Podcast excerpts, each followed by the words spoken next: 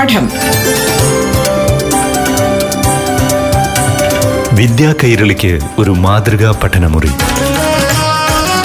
പാഠം.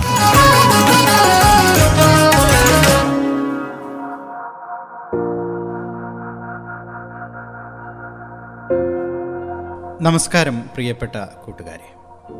പാഠം ക്ലാസ്സിന്റെ പുതിയൊരു അധ്യായം ആരംഭിക്കുകയാണ്. എല്ലാ പ്രിയ കൂട്ടുകാർക്കും പാഠം ക്ലാസ്സിലേക്ക് സ്വാഗതം. ഇന്ന് ചരിത്രവുമായി ബന്ധപ്പെട്ട ചില കൗതുകകരമായ കാര്യങ്ങളാണ് പാഠം ക്ലാസ്സിൽ അവതരിപ്പിക്കുന്നത്. നമ്മൾ പലപ്പോഴും കേട്ടിട്ടുള്ള ഒരു പദമാണ് ഇരുണ്ട യുഗം എന്നതാണ്. ഇരുണ്ട യുഗം എന്നാൽ എന്താണ്? ഇത്തരമൊരു പദം ചരിത്രകാരന്മാർ ഉപയോഗിക്കുന്നത് എന്തിനാണ്? ഇതേക്കുറിച്ച് ഇന്ന് കേൾക്കാം. Pathanamthitta G B H S എസിലെ ഹയർ സെക്കൻഡറി വിഭാഗം ചരിത്രാധ്യാപകനായ ശ്രീ യൂസഫ് കുമാർ എസ് എം ആണ് ഇന്ന് നമ്മുടെ അതിഥി. പാഠം ആരംഭിക്കുന്നു. പ്രിയ സുഹൃത്തുക്കളെ നമസ്കാരം. നമ്മളിന്ന് ചരിത്രവുമായി ബന്ധപ്പെട്ട ചില കാര്യങ്ങളാണ് ചർച്ച ചെയ്യുന്നത്. ചരിത്രത്തിൽ പലപ്പോഴും നമ്മൾ പറഞ്ഞു കേട്ടിട്ടുള്ള ഒരു പ്രയോഗമാണ് അല്ലെങ്കിൽ ഒരു പദമാണ് ഇരുണ്ട യുഗം എന്നത്. ഡാർക്ക് ഏജ് പൊതുവേ അത് ചരിത്രകാരന്മാർ മധ്യകാല ലോകത്തിന്റെ ചരിത്രത്തെക്കുറിച്ച് പറയാനാണ് ഇത്തരം ഒരു പദം ഉപയോഗിക്കുന്നത്.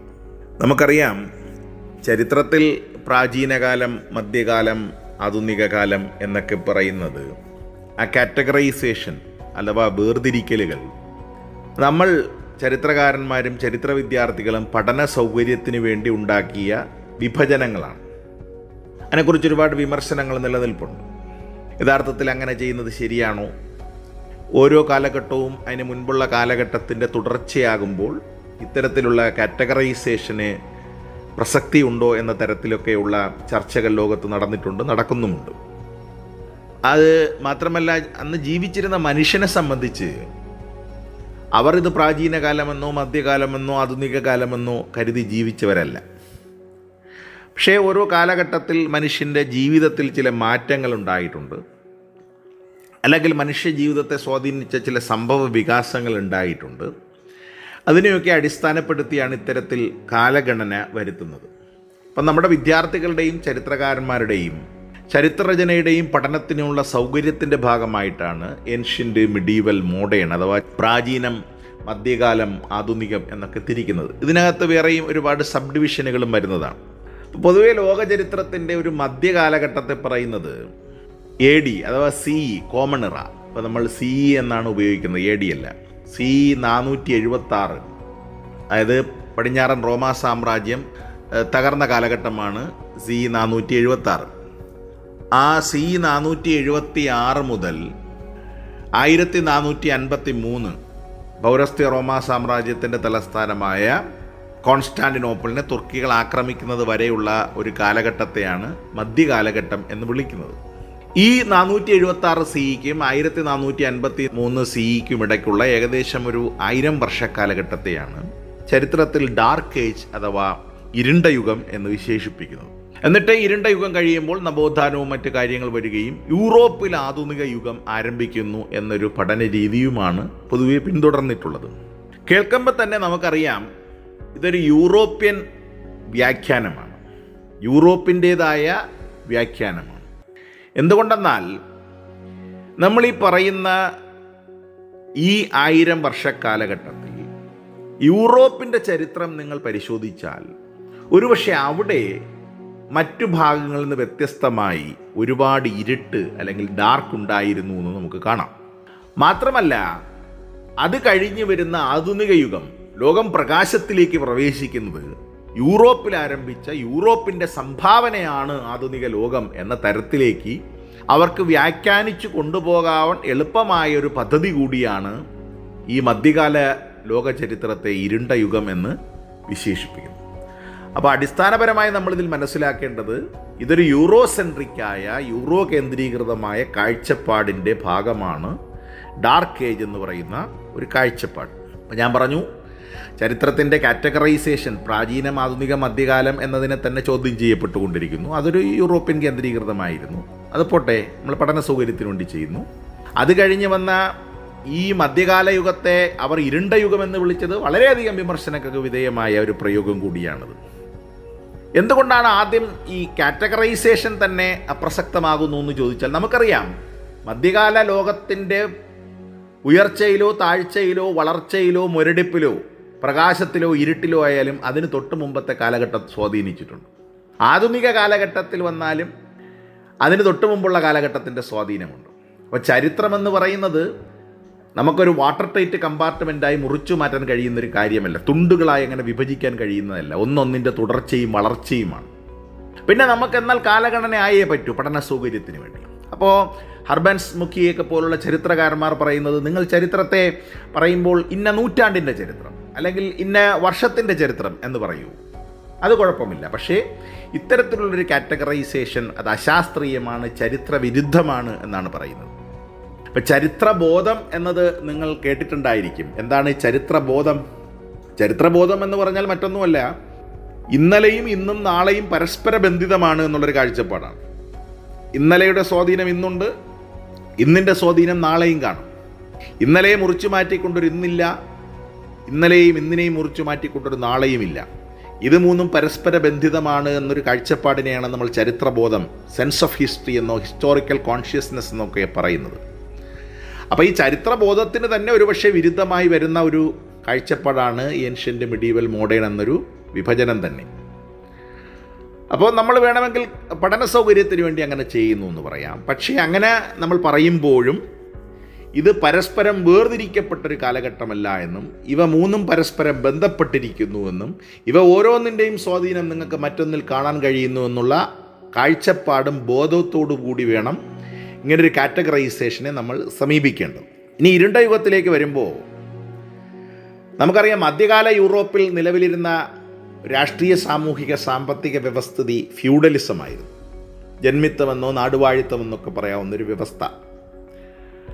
അന്നത്തെ യൂറോപ്പിന്റെ രാഷ്ട്രീയ സാമൂഹിക സാമ്പത്തിക ജീവിതത്തെ നിയന്ത്രിച്ചത് ഈ ഫ്യൂഡലിസം എന്ന് പറയുന്ന വ്യവസ്ഥയും അവിടുത്തെ കത്തോലിക്ക സഭയുമായിരുന്നു. അല്ലെങ്കിൽ അവിടെ മതമേധാവികളുമായിരുന്നു. ഇത് രണ്ടിന്റെയും ഘടന ഏകദേശം ഒരുപോലെയായിരുന്നു. ഒരു പിരമിഡിന്റെ സ്ട്രക്ചറിലുള്ള ഈ പൗരോഹിത്യവും ജന്മിത്വവും നിയന്ത്രിച്ചിരുന്ന ഒരു ഫ്യൂഡൽ വ്യവസ്ഥയാണ് മധ്യകാല യൂറോപ്പിൽ നിലവിലിരുന്നത്. സ്വാഭാവികമായിട്ടും അവിടെ മനുഷ്യന്റെ ചിന്തയ്ക്ക് പ്രവർത്തനങ്ങൾക്ക് അഭിപ്രായത്തിന് സ്വാതന്ത്ര്യത്തിനൊക്കെ ഒരുപാട് നിയന്ത്രണങ്ങൾ ഉണ്ടായിട്ടുണ്ട്. അതിന് മുമ്പുള്ള കാലഘട്ടം നമുക്കറിയാം. ഗ്രീക്ക് റോമൻ സംസ്കാരങ്ങളൊക്കെ യൂറോപ്പിലുണ്ടായി. അങ്ങനെ വിജ്ഞാന സാഹിത്യ രംഗങ്ങളിൽ ഒരുപാട് പുരോഗതിയും സ്വാതന്ത്ര്യവുമൊക്കെ ഉദ്ഘോഷിക്കപ്പെട്ട കാലഘട്ടമായിരുന്നു. പക്ഷെ അത്തരത്തിലുള്ള ഉദ്ഘോഷങ്ങൾക്കെല്ലാം മങ്ങലേറ്റൊരു കാലഘട്ടമായിരുന്നു ഈ കാലഘട്ടം. ഈ ഫ്യൂഡൽ വ്യവസ്ഥയാൽ നിർബന്ധിതനായി എന്ത് കാര്യങ്ങളെയും ഈ ഈ ഞാൻ പറഞ്ഞ മതമേധാവികളും ഫ്യൂഡൽ വ്യവസ്ഥയും നിയന്ത്രിക്കുന്നൊരു കാലഘട്ടമായിരുന്നു മധ്യകാല യൂറോപ്പിൽ ഉണ്ടായിരുന്നത് ആ വ്യവസ്ഥയാണ് ഫ്യൂഡലിസം എന്ന് പറയുന്നത്. ആ ഫ്യൂഡൽ വ്യവസ്ഥയുടെ കീഴിൽ യൂറോപ്പിൽ കുറച്ച് ഇരുട്ടുണ്ടായിരുന്നു. അല്ലെങ്കിൽ അവരുടെ ചിന്താ സ്വാതന്ത്ര്യത്തിനും അവരുടെ കാഴ്ചപ്പാടുകൾക്കും സാഹിത്യരചനകൾക്കും കലാപ്രവർത്തനങ്ങൾക്കും നിയന്ത്രണമുണ്ടായിരുന്നു. ഒറ്റ വാക്കിൽ പറഞ്ഞാൽ കലയുടെയും സാഹിത്യത്തിന്റെയും എല്ലാം ലക്ഷ്യമെന്ന് പറയുന്നത് മതമായിരുന്നു. അല്ലെങ്കിൽ മനുഷ്യനെ അവിടെ നിന്ന് മാറ്റി നിർത്തിയിരുന്നു. കലയുടെയും സാഹിത്യത്തിന്റെയും ഒക്കെ ആ മേഖലകളിൽ നിന്ന് മനുഷ്യനെ മാറ്റി നിർത്തുകയും മതത്തെ സൃഷ്ടിക്കുകയും ചെയ്തൊരു കാലഘട്ടമായിരുന്നു മധ്യകാലഘട്ടം. വേണമെങ്കിൽ യൂറോപ്പിന്റെ പശ്ചാത്തലത്തിൽ നിങ്ങൾക്കതിനെ കുറച്ച് ഡാർക്ക് ഏജ് ഇരുണ്ട യുഗം എന്ന് വിളിക്കുകയും ചെയ്യാം. പക്ഷേ യൂറോപ്പല്ലല്ലോ ലോകം. യൂറോപ്പിന് പുറത്ത് വിശാലമായൊരു ലോകമുണ്ട്. ആ ലോകത്തെ കൂടി കണ്ടിട്ട് വേണം നമ്മളൊരു കാലഘട്ടത്തെ ഇരുണ്ട യുഗമെന്നോ പ്രകാശത്തിന്റെ യുഗമെന്നോ ഒക്കെ പറയാൻ. പാഠം. വിദ്യാ കൈരളിക്ക് ഒരു മാതൃകാ പഠനമുറി. പാഠം ഒരിടവേളയ്ക്ക് ശേഷം തുടരും.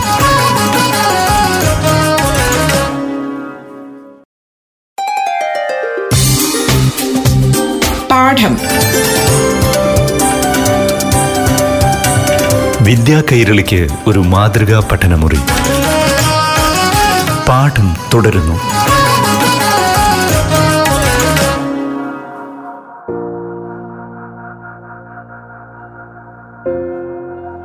പാഠം ക്ലാസ് തുടരുകയാണ്. ചരിത്രത്തിൽ ഇരുണ്ട യുഗം എന്ന് അറിയപ്പെടുന്നത് എന്തിനെയാണ്?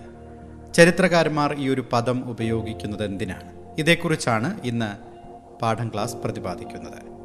Pathanamthitta G B H S എസിലെ ഹയർ സെക്കൻഡറി വിഭാഗം ചരിത്രാധ്യാപകനായ യൂസഫ് കുമാർ എസ് എം ആണ് ഇന്നത്തെ അതിഥി.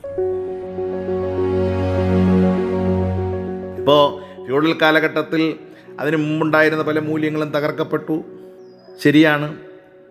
പക്ഷേ അവിടെ പുതിയ രാജവാഴ്ച അതിന് ശേഷം വളർന്നു വരുന്നുണ്ട്. നാടുവാഴിത്തത്തെ ഇല്ലാതാക്കിക്കൊണ്ട്. രാജവാഴ്ചയുടെ വളർച്ചയാണ് ഒരു പരിധിവരെ ഈ പുരോഹിതന്മാരുടെയും നാടുവാഴികളുടെ മേധാവിത്വത്തെ തകർത്തത്. പിന്നീട് പ്ലേഗ് പോലുള്ള ബ്ലാക്ക് ഡെത്ത് മാരകമായ അസുഖങ്ങളൊക്കെ ഈ കാലഘട്ടത്തിൽ വരുന്നുണ്ട്. അങ്ങനെ യൂറോപ്പിനെ വളരെ മാരകമായി ബാധിച്ചൊരു കാലഘട്ടമായിരുന്നു. പക്ഷെ അതൊക്കെ പറയുമ്പോഴും നമ്മൾ നേരത്തെ പറഞ്ഞ പൗരസ്ത്യ റോമാ സാമ്രാജ്യത്തിന്റെ ഭാഗത്ത് കരോലിഞ്ചിൻ നവോത്ഥാനം ഉണ്ടായത് ഈ കാലഘട്ടത്തിലാണ്. നിങ്ങൾ സ്കൂൾ ക്ലാസ്സുകളിൽ പഠിച്ചിട്ടുണ്ടായിരിക്കും. ശാലമീൻ എന്ന് പറയുന്ന ചക്രവർത്തിയുടെ കരോലിഞ്ചിൻ നവോത്ഥാനം ഉണ്ടായത് ആ കാലഘട്ടത്തിലാണ്. അതുപോലെ യൂറോപ്പിലുമുണ്ട്. യൂറോപ്പിന് പുറത്ത് ഈജിപ്തിലടക്കം അല്ലസർ സർവകലാശാലകളടക്കം നിരവധി സർവകലാശാലകൾ ഉണ്ടായത് ആ കാലഘട്ടത്തിലാണ്. സ്പെയിനിലെ കൊർദോബ സർവകലാശാല സ്പെയിൻ നിങ്ങൾക്കറിയാം യൂറോപ്പാണ്. അപ്പോൾ അങ്ങനെ യൂറോപ്പിലും യൂറോപ്പിന്റെ പുറത്തും വിജ്ഞാന രംഗത്ത് പുരോഗതി ഉണ്ടാകുന്നു സർവകലാശാലകൾ ഉണ്ടാകുന്നു ആശുപത്രികൾ പണികഴിക്കപ്പെടുന്നു. നമ്മുടെ കിഴക്കൻ മേഖലയിൽ ചൈന മേഖലയിലടക്കം കിഴക്കൻ യൂറോപ്പിന്റെ പൗരസ്ത്യ റോമാ സാമ്രാജ്യത്തിൽ അറബ് ലോകത്ത് പുതിയ കലാസൃഷ്ടികൾ സാഹിത്യ സൃഷ്ടികൾ അതുപോലെ ഉമർ ഖയാമിനെയും ഫിർദൌസിയും പോലുള്ള സാഹിത്യകാരന്മാർ കലാകാരന്മാർ വാസ്തുവിദ്യ തത്വചിന്ത ചരിത്രം ഭൂമിശാസ്ത്രം ഇങ്ങനെ വിജ്ഞാനത്തിന്റെയും സാഹിത്യത്തിന്റെയും സംസ്കാരങ്ങളുടെയും രംഗങ്ങളിൽ വിവിധ പുരോഗതി ഉണ്ടായ ഒരു കാലഘട്ടമാണ് അറബ് ലോകം. യൂറോപ്പിന്റെ തന്നെ പല ഭാഗങ്ങളും പൗരസ്ത്യ റോമ സാമ്രാജ്യത്തിന്റെ ഭാഗം നമ്മുടെ ഇന്ത്യയും ചൈനയും അടക്കമുള്ള കിഴക്കൻ മേഖല അതുപോലെ തന്നെ അമേരിക്കയിലേക്ക് പോകൂ. അമേരിക്കയുടെ തെക്കേ അമേരിക്കയിലും മധ്യ അമേരിക്കയിലുമായിട്ട് ആസ്റ്റക് മായൻ ഇങ്ക സംസ്കാരങ്ങൾ വളർന്നു വന്ന കാലഘട്ടം. അപ്പോൾ ലോകത്തെ ഏറ്റവും കൂടുതൽ പുരോഗതി യൂറോപ്പിന് പുറത്തുണ്ടായ ഒരു കാലഘട്ടം. അത്തരമൊരു കാലഘട്ടത്തെ നിങ്ങൾ ഇരുണ്ട യുഗം എന്ന് വിളിക്കുക വഴി ഈ യൂറോപ്പിന് പുറത്ത് ലോകത്തിന്റെ ബഹുഭൂരിപക്ഷം ഭാഗങ്ങളിലും വിജ്ഞാനത്തിന്റെയും സാഹിത്യത്തിന്റെയും സംസ്കാരത്തിന്റെയും രംഗങ്ങളിലുണ്ടായ പുരോഗതി അവിടെ ആവിർഭവിച്ച സംസ്കാരങ്ങളെയൊക്കെ നിഷേധിക്കുന്നതിന് തുല്യമായിരിക്കും. അപ്പോൾ അത്തരത്തിൽ ഒരു നിഷേധത്തിന്റെ സൂചന കൂടി നൽകുന്നതാണ് ഇരുണ്ട യുഗം എന്ന് പറയുന്നത്. അപ്പോൾ യൂറോപ്പിലുണ്ടായ പുരോഗതിയെ മാത്രം പുരോഗതിയായി കാണുകയും മറ്റുള്ളവരുടെ വിജ്ഞാനത്തെയും പുരോഗതിയെയും ഒക്കെ നിഷേധിക്കുകയും ചെയ്യുന്ന ഒരു ഒളി അജണ്ട ഈ ഇരുണ്ട യുഗം എന്ന് പറയുന്ന പ്രയോഗത്തിന് പിന്നിൽ ഉണ്ട് എന്നാണ് നമ്മൾ മനസ്സിലാക്കേണ്ടത്. അതുപോലെ സാമ്പത്തിക രംഗത്തേക്ക് കടന്നു വന്നാൽ യൂറോപ്പിലും യൂറോപ്പിന്റെ പുറത്തും കച്ചവടം ഒരുപാട് ശക്തിപ്പെട്ട കാലഘട്ടം വ്യവസായങ്ങൾ രൂപപ്പെട്ട കാലഘട്ടം അതുപോലെ തന്നെ സാങ്കേതിക വിദ്യയിൽ മാറ്റങ്ങൾ ഉണ്ടായ കാലഘട്ടം. ഒരുപാട് നഗരങ്ങൾ വളർന്നു വന്ന കാലഘട്ടം. ദൈക്ഷണികമായ ബൗദ്ധികമായ പുനരുദ്ധാനത്തിന്റെ ഒരു കാലഘട്ടം കൂടിയായിരുന്നു ഇത്. അപ്പോൾ സാമ്പത്തിക രംഗത്തും സാംസ്കാരിക രംഗത്തും ഒരുപോലെ പുരോഗതി ഉണ്ടായ ഒരു കാലഘട്ടം. ഇനി മധ്യകാല ലോകത്ത് നടന്ന ഒരു സംഭവമാണ് കുരിശുയുദ്ധം. കുരിശുയുദ്ധം മതത്തിന്റെ പേരിൽ നടന്ന യുദ്ധമാണെങ്കിൽ പോലും ആ കുരിശുയുദ്ധത്തിന് പോലും ചില പോസിറ്റീവായിട്ടുള്ള ഫലങ്ങൾ സൃഷ്ടിക്കാൻ കഴിഞ്ഞു. കിഴക്കൻ മേഖലയും പടിഞ്ഞാറൻ മേഖലയും. അല്ലെങ്കിൽ യൂറോപ്പും ഏഷ്യയും തമ്മിൽ വിജ്ഞാനത്തിന്റെയും സംസ്കാരത്തിന്റെയും ഒരുപാട് കൈമാറ്റങ്ങൾ. അങ്ങനെ എക്സ്ചേഞ്ച് ഓഫ് കൾച്ചർ സാംസ്കാരിക വിനിമയം നടന്ന ഒരു കാലഘട്ടം കൂടിയായിരുന്നു. അപ്പോൾ കുരിശുയുദ്ധം പോലും കിഴക്കും പടിഞ്ഞാറും തമ്മിലുള്ള സാംസ്കാരിക വിനിമയങ്ങൾക്ക് കാരണമായി എന്നുള്ളതാണ്. കുരിശുയുദ്ധത്തിൽ പങ്കെടുക്കാൻ പോയവർ തിരിച്ച് ആ താൻ കണ്ട നാട്ടിലെ പല പല കാര്യങ്ങൾ വിജ്ഞാനങ്ങൾ അറിവുകൾ തിരിച്ചു വന്ന ശേഷം തങ്ങളുടെ നാട്ടിൽ പകർത്തുന്നുണ്ട്. അപ്പോൾ അത്തരത്തിൽ സംസ്കാരത്തിന്റെയും വിജ്ഞാനത്തിന്റെയും ഒക്കെ വിനിമയത്തിന്റെ കാലഘട്ടം കൂടിയായിരുന്നു ഈ കുരിശുയുദ്ധത്തിന്റെ കാലഘട്ടം പോലും. അപ്പോൾ അത്തരത്തിൽ ലോകത്ത് ഏഷ്യയിൽ ആഫ്രിക്കയിൽ ആഫ്രിക്കയിൽ തന്നെ മാലി സംസ്കാരം പോലുള്ള സംസ്കാരങ്ങളൊക്കെ ശക്തിപ്പെട്ടു വന്നൊരു കാലഘട്ടമാണത്. ഇങ്ങനെ ഏഷ്യയിലും ആഫ്രിക്കയിലും അതുപോലെ നമ്മുടെ ഇന്ത്യയിലും ചൈനയിലും ഇന്ത്യയിൽ നിങ്ങൾക്കറിയാം മധ്യകാലഘട്ടം ഏറ്റവും കൂടുതൽ നമ്മൾ കലാസാഹിത്യ രംഗങ്ങളിൽ പുരോഗതി ഉണ്ടായൊരു കാലഘട്ടമാണ്. ചരിത്രരചന ഏറ്റവും ശക്തമായി പുഷ്ടിപ്പെട്ട ഒരു കാലഘട്ടമാണ്. അപ്പോൾ അത്തരത്തിലൊരു കാലഘട്ടത്തെ ഇരുണ്ട യുഗം എന്ന് വിളിക്കുന്നത് ഒരു യൂറോപ്യൻ പ്രയോഗമാണ്. അതിന്റെ പിന്നിൽ ഒരു യൂറോപ്യൻ അജണ്ടയുണ്ട്. അതൊന്ന് മറ്റ് മേഖലകളിലുണ്ടായ പുരോഗതിയെ അവഗണിക്കുക എന്നത്. രണ്ട് ഈ ഇരുണ്ട യുഗത്തിന് ശേഷം നമ്മൾ ആധുനിക കാലഘട്ടത്തിലേക്ക് കടക്കുകയാണ്. ഇറ്റലിയിൽ നവോത്ഥാനം ആരംഭിക്കുന്നുണ്ട്. ജർമ്മനിയിൽ മതനവീകരണ പ്രസ്ഥാനങ്ങൾ ആരംഭിക്കുന്നുണ്ട്. അതിനെയാണ് പൊതുവേ നമ്മൾ എന്താ പറയുന്നത് ഈ ആധുനിക യുഗത്തിന്റെ ആരംഭം എന്ന് പറയുന്നത്. അപ്പോൾ അങ്ങനെ ആ ആധുനിക യുഗം പോലും ആധുനികത എന്നത് യൂറോപ്പിന്റെ സംഭാവനയാണ് എന്ന് വരുത്തി തീർക്കാനുള്ള ശ്രമവും ഇതിന്റെ പിന്നിലുണ്ട്. പക്ഷേ ഈ നവോത്ഥാനത്തെക്കുറിച്ച് നമ്മൾ പഠിക്കുമ്പോൾ നവോത്ഥാനം എന്ന് പറയുന്നത് ഏറ്റവും പ്രധാനപ്പെട്ടത് നമ്മൾ നേരത്തെ പറഞ്ഞു മധ്യകാലഘട്ടത്തിൽ മനുഷ്യനെ മാറ്റി നിർത്തി മതമായിരുന്നു എല്ലായിടത്തും പ്രമാണമെങ്കിൽ മതത്തെ മാറ്റി നിർത്തി മനുഷ്യനാണ് പ്രധാനം എന്ന് പറയുന്നൊരു കാഴ്ചപ്പാടിന്റെ കടന്നുവരവാണ് നവോത്ഥാനത്തോടുകൂടി സംഭവിക്കുന്നത് ആധുനിക ലോകത്തിലേക്കുള്ള മാറ്റം. അപ്പോൾ എല്ലാ മേഖലകളിലും പ്രവർത്തനങ്ങളിലും മതമല്ല മനുഷ്യനാണ് പ്രധാനമെന്ന കാഴ്ചപ്പാടുണ്ടാകുകയാണ്. അത് കലയിൽ സാഹിത്യത്തിൽ സംസ്കാരത്തിൽ രാഷ്ട്രീയത്തിൽ ഭരണരംഗത്ത് മതരംഗത്ത് എല്ലാം ഉണ്ടാകുന്നു. പക്ഷേ അത്തരം മാറ്റത്തിലേക്ക് യൂറോപ്പ് കുതിക്കുമ്പോൾ ഇറ്റലിയിൽ അവിടെ ആരംഭിക്കുമ്പോൾ അതിന് മറ്റ് കാലഘട്ടങ്ങളുടെയും മറ്റ് പ്രദേശങ്ങളുടെയും സംഭാവനയുണ്ട്. ഇപ്പോൾ ഇറ്റലിയിൽ ആരംഭിച്ചു എന്ന് പറയുന്ന നവോത്ഥാനത്തിന്റെ പല കാര്യങ്ങളിലും അവരെ സ്വാധീനിച്ചത് അറബ് ലോകത്തിന്റെ സംഭാവനയാണ്. നമ്മൾ ഈ പറഞ്ഞ മധ്യകാലഘട്ടത്തിലും പ്രാചീന കാലഘട്ടത്തിലും യൂറോപ്പിലും യൂറോപ്പിന്റെ ഇതര മേഖലകളിലും ഉണ്ടായ വൈജ്ഞാനിക രംഗത്തെയും മറ്റും പുരോഗതിയാണ് യൂറോപ്പിൽ ഈ നവോത്ഥാനം ആരംഭിക്കുന്നതിന് പോലും ഇടയായിട്ടുള്ളത്.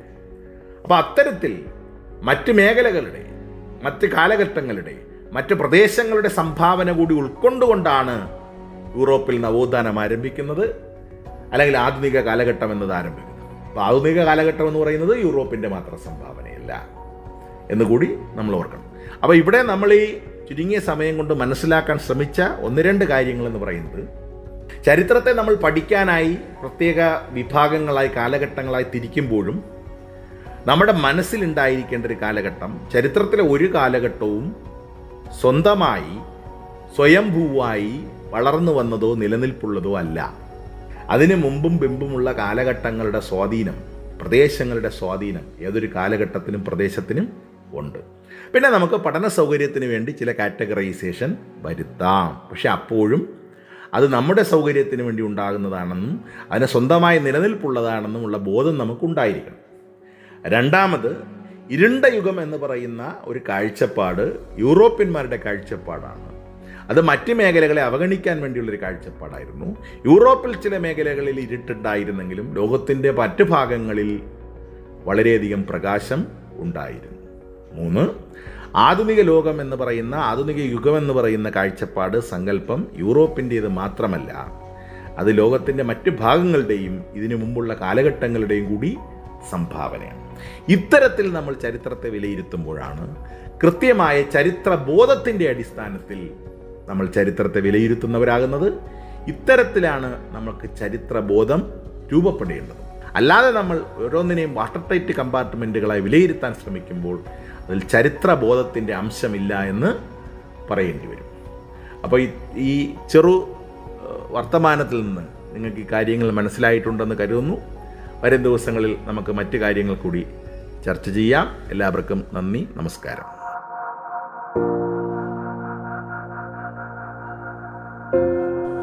ഇന്നത്തെ പാഠം ക്ലാസ് ഇവിടെ പൂർണമാവുകയാണ്. പാഠം ക്ലാസ്സിൽ ഇന്ന് കൂട്ടുകാർക്കൊപ്പം ഉണ്ടായിരുന്നത് Pathanamthitta G B H S എസിലെ ഹയർ സെക്കൻഡറി വിഭാഗം ചരിത്രാധ്യാപകൻ ശ്രീ യൂസഫ് കുമാർ എസ് എം. നാളെ മറ്റൊരു വിഷയവുമായി സംഗമിക്കാം. നന്ദി നമസ്കാരം. പാഠം. വിദ്യാ കൈരളിക്ക് ഒരു മാതൃകാ പഠനമുറി. പാഠം.